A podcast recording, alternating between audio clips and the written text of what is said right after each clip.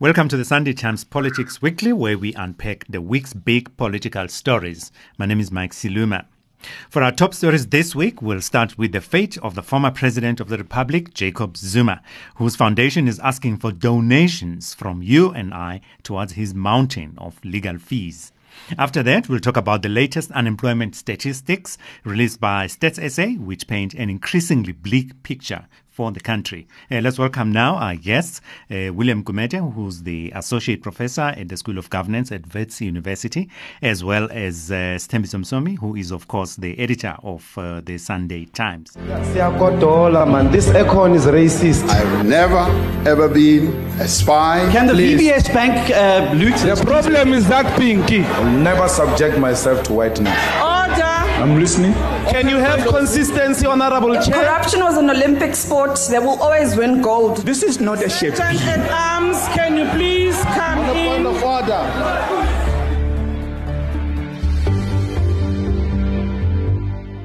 Let, let, let me start with uh, with, with, with you, uh, Mister Msomi. The the former president is asking for money through his his foundation. Is it, is it surprising?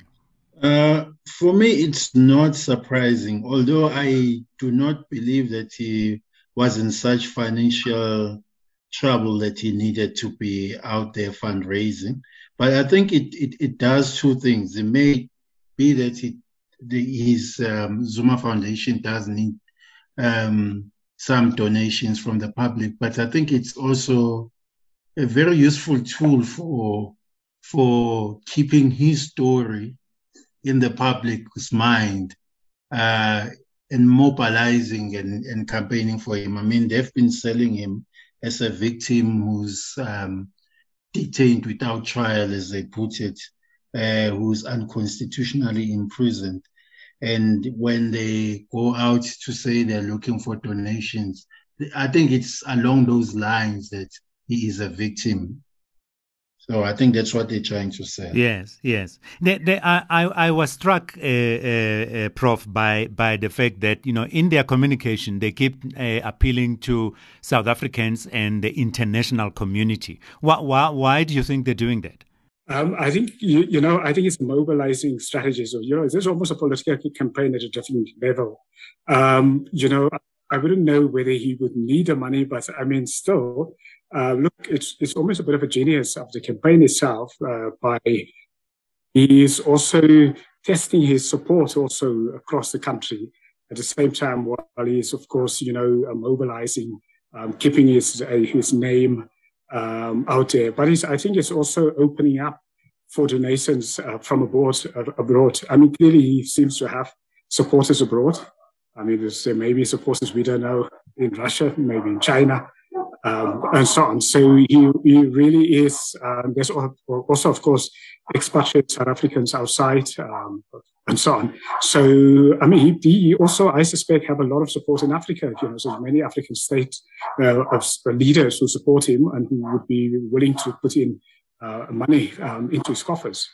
And the, the, he he seems to be fighting his uh, his legal battles on many fronts. You know, uh, what what would you say? I mean, he's got he's got the ConCourt case. He has got the arms deal uh, charges, et cetera. Et what what do you think is his end game, uh, Mister Msomi? Well, I think basically now the real case is the is the is the case that caused all the the troubles for Mister Zuma, which is the corruption case, which is now the case in, in Pietermaritzburg. And I think it has always been his strategy that he will try and fight that that case never really gets to a point where it is, uh, I know that he said he wants his day in court, but to me, it seems like the strategy has always been uh, come up with any hurdles uh, possible to to make sure that you avoid the case going to court. So I think that that has been the issue. So with the with the with the case in, in the ConCourt, I think right now basically we are waiting for the court to rule uh, on the rescission uh, application. But even that you can you can even if it doesn't succeed there, there's a possibility that uh, following the rules of the Department of Correctional Services. It will probably be out uh, by by the end of October. We will, will, will get paroled by the end of October. So I think whatever they, that he's doing or his supporters through the foundation are doing, the end game is uh, around the issue, uh, the, the court case in Pietermaritzburg. Mm. He may very well be due for parole soon or shortly. Uh, we, we do you think that it will take away the clamour for, you know, of his supporters for him to be released? In other words, the campaign that they tried to mount. Well, the the campaign will be there. The the What is not certain is what, what will then happen on the ground. I mean, all of us were caught off guard by the level of rioting and looting that happened in July. But I don't think that um, that would happen if the court, let's say, were to were to rule that he stays. I think uh, the people who lead that movement um, do quietly say that their next hope is that then, then they will then be able to, especially now that he has also been hospitalized, that they will able, be able in October to argue that he should be paroled, because he will then be eligible for, for parole by then. So I think that will take away some some of the temperature, but you can never know what what what what how people will react. But I don't think that the situation will be the same as what we saw in July. He, in in in a sense, uh, uh, Prof, he, he uh, the former president has become something of a of a hot potato. Um, if if if if you were advising government and the president, you know, how would you say that they should they should approach the issue? No, he, he's certainly a hot potato, because, you know, there's a real danger if he is as critically ill as it is presented, you know, that he may die um, in uh, prison, or potentially maybe COVID, um, you know, um, and he may have comorbidities. And let's say he dies in prison. I mean, that really would then be almost a backlash against the president by many by many A N C supporters. So, you know, that's one difficult one. The secondly, I mean, if the president decides now, look, you know, let's use uh, his presidential uh, pardon powers, pardon um, the former president, um, that also will then also weaken um, his own hand within the A N C, uh, but it will also weaken his hand um, in the country itself, because, you know, that will also, uh, people will be uh, outraged to say, well, um, you know, why does the president, uh, former president gets uh, um, uh, preferential uh, treatment? I think most probably the best option from a political point of view for Cyril Ramaphosa, and even possibly for the country, would be, um, you know, him leaving early on, um, you know, according to the sort of parole uh, protocols and, and decisions. One can make that argument, you know, to get out before Christmas, or, you know, it is October, November.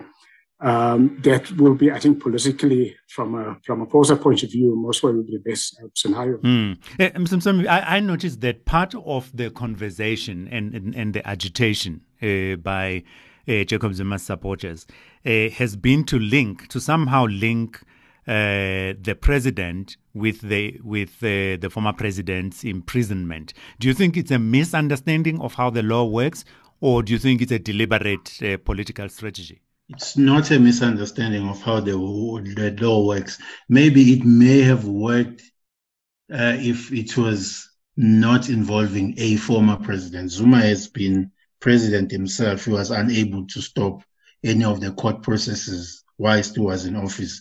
So he and his supporters are quite aware of how the system works. I think it is part of an old political strategy that has been employed. I mean, when the whole Shabir Shaik case started in the, in around two thousand three, two thousand two, two thousand three, um, initially the focus was not on, on President Mbeki. Uh, initially the focus was on Zuma saying he was fighting with the scorpions, and then it became Bulelani Ngcuka, because Bulelani Ngcuka allegedly had cooper- cooperated with the apartheid system, and had been a police spy. That was the allegation that was being made at the time. But up until around two thousand five, when it became clear that President Mbeki was going to release Zuma from office, there wasn't a claim that Mbeki was involved in a campaign against Zuma, then the story changed. So I think even now what we are seeing is that what they saw with the, with this uh, case for the, the ConCourt was that this is an opportunity to then say the all of this is happening because President Ramaphosa wants to destroy President Zuma. So I think they always they, the strategy is always to to make legal issues political cases, hoping that when you fight this battle in the in the political arena, you will win it there, and therefore the the, the, the court case falls away. Uh, Prof, I'd like for you to come in just off the back of what Mister Msomi has said about about about mixing the politics and the and the judicial uh, processes. Hasn't the, the the strategy of finding political solutions been tried and been shown to be ineffective, based based on these very charges that, that he's now having to face, uh, former President Zuma? Absolutely. I mean, of course, you know, um, for them, I mean, that really is not um, the issue. For them, the issue is to turn the legal battle into a political uh, a, a battle, and to show their man as the victim of a political conspiracy uh, by the current uh, president, and to portray the current president as a ruthless person, and the judiciary and the prosecution authorities as, you know, uh, as puppets in the hand of, of President um, Ramaphosa. I think that really uh, is um, the big, the, you know, the big uh, grand strategy. Um, and they also know, I mean, I know because um, Ramaphosa as the president, of course, has uh, the power of uh, presidential pardon.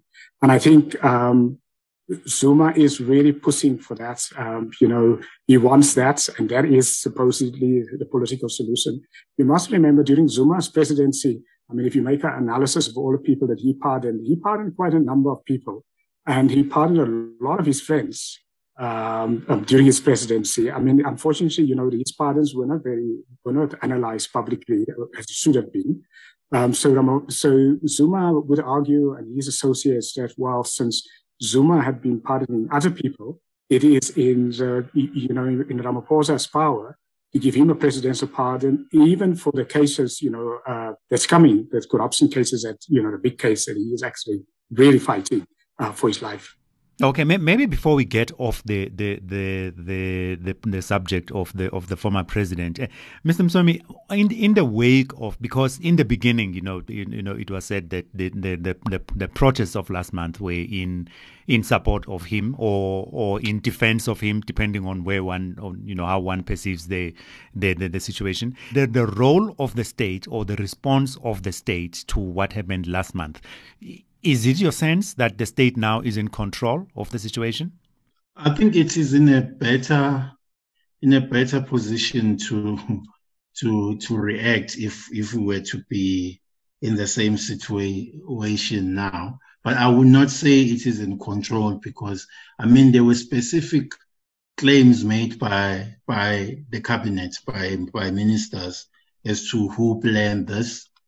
Uh, even though sometimes they were not speaking on the record, but they did point fin- fingers at particular circles of people, groups of people.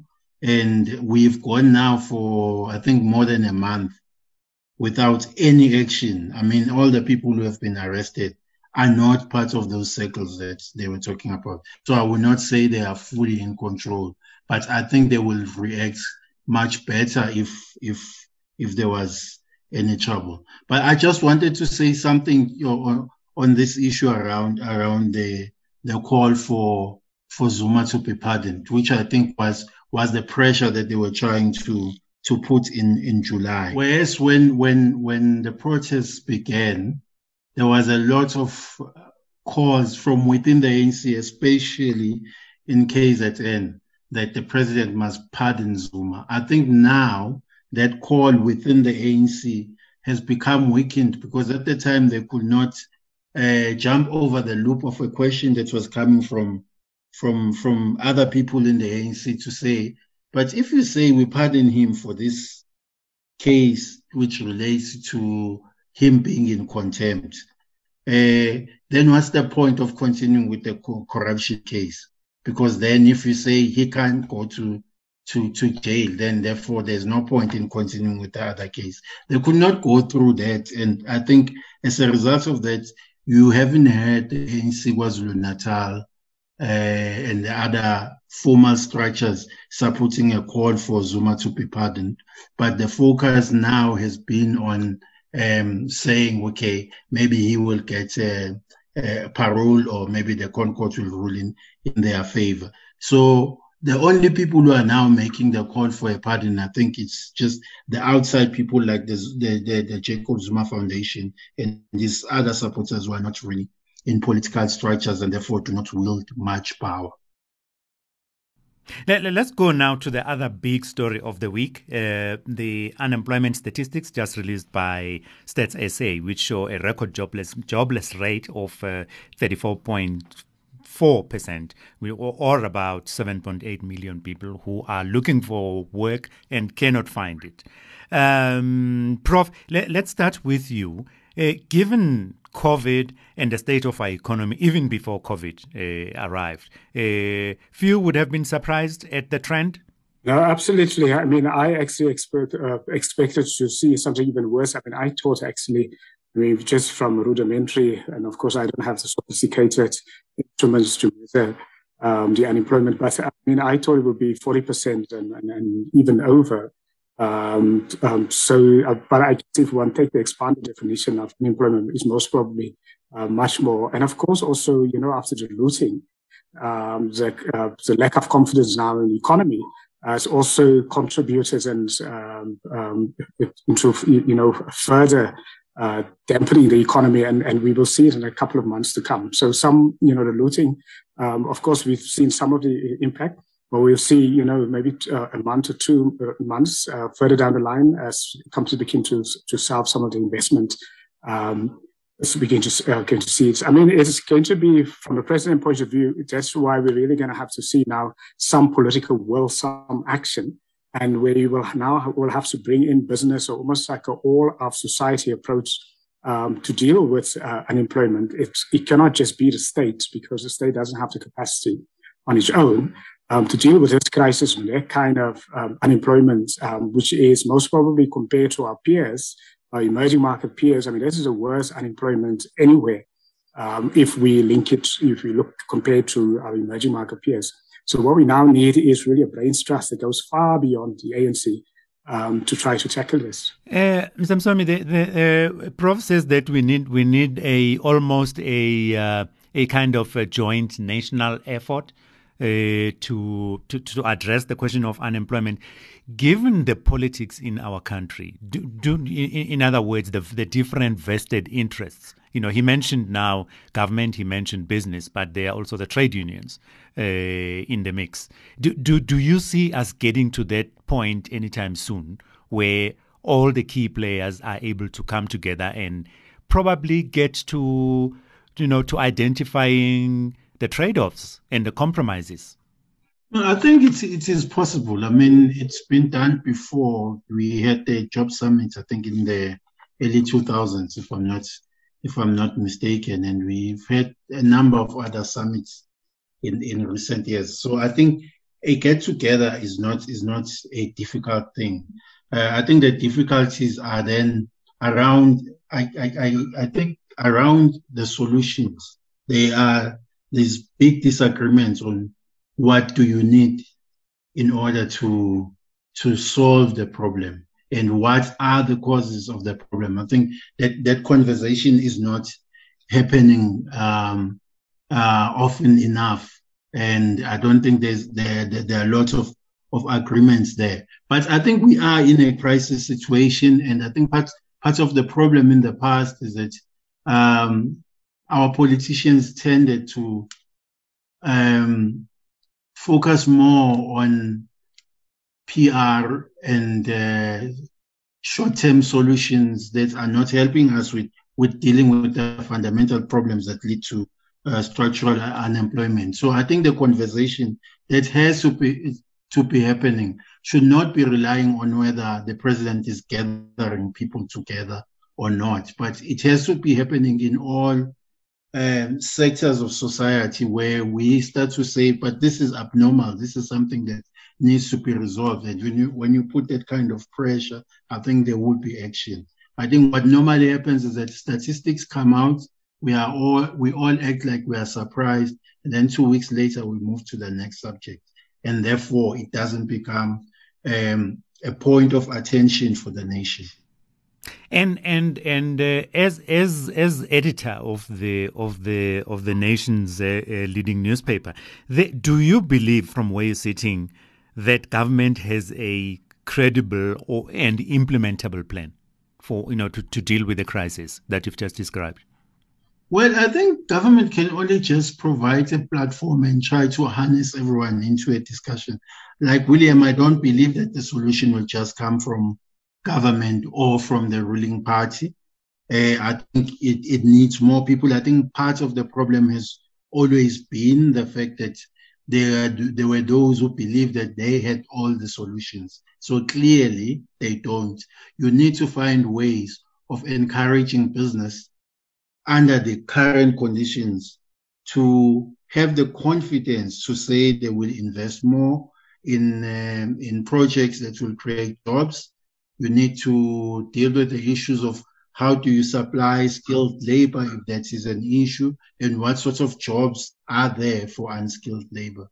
So I think it's a conversation that includes a whole lot more people than just government and the ruling party. Prof, do, do, do you see that happening anytime soon? I mean, we often refer to, to, to unemployment in the country as a as a ticking time bomb.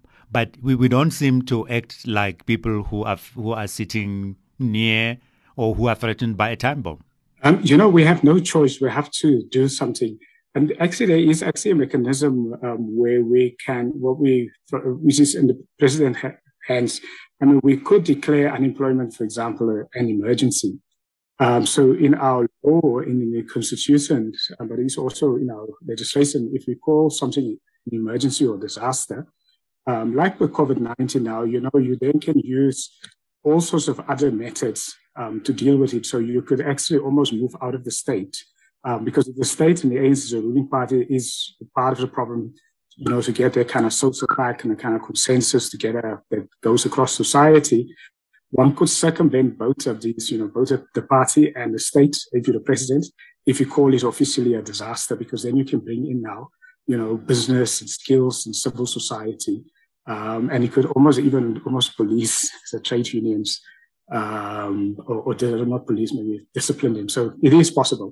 I mean, I've actually also looked, I mean, I did a, a, a, a, a paper uh, against, you know, um, um, for the A N C business group um, on whether it is actually possible if, if there's no political will in the party, uh, is there any structures that can drive, for example, you know, the idea of all of societal collaboration to deal with unemployment or any other economic issue. You know, in some countries, actually, there, there, there have been, um, I mean, there have been um, senior officials who could lead um, um, such a, a project if they have the authority and if they are above the party and they have the political support of the president himself and, you know, business and civil society. So, for example, that could be the case that Ramaphosa can maybe try to get a, like you can almost call it a social pact or unemployment envoy with a really, with a stature. I don't know if there's anyone in the A N C with that kind of stature um, to try to drive uh, that kind of uh, a project. Um, I mean, we, we really in a crisis, we have to do something because, you know, if, if, if from a self-interest point of view, from the A N C point of view, if they don't deal with it, um, uh, they will lose the, uh, the coming elections, whether it's local government election or national um, elections. Mm. Yeah, let, let, let's hope that uh, uh, so, something does give, you know, because if if, if one looks at uh, what, what the National Development Plan said and one looks at uh, the previous numbers, you know, of, of the of, of the previous the, the numbers of the previous quarter, uh, the, the trend is unmistakable as to what uh, where we are headed to in terms of uh, the crisis of, of unemployment. But uh, that's all we have time for uh, this week on the Sunday Times Politics Weekly. Um, and I'd like to thank our guests uh, for this week's conversation. Uh, Sthembiso Msomi, who is the editor of the Sunday Times, as well as William Gumede, who's associate professor at the School of Governance at Wits University. And by the way, you can find uh, a podcast of this conversation of iono dot f m on Spotify, on Google Podcast, on Apple Podcast, or wherever you prefer to source your, pro- your podcasts. Until next time, Stay safe, sanitize, wear the mask and avoid crowded places. I'm Mike Siluma, signing off.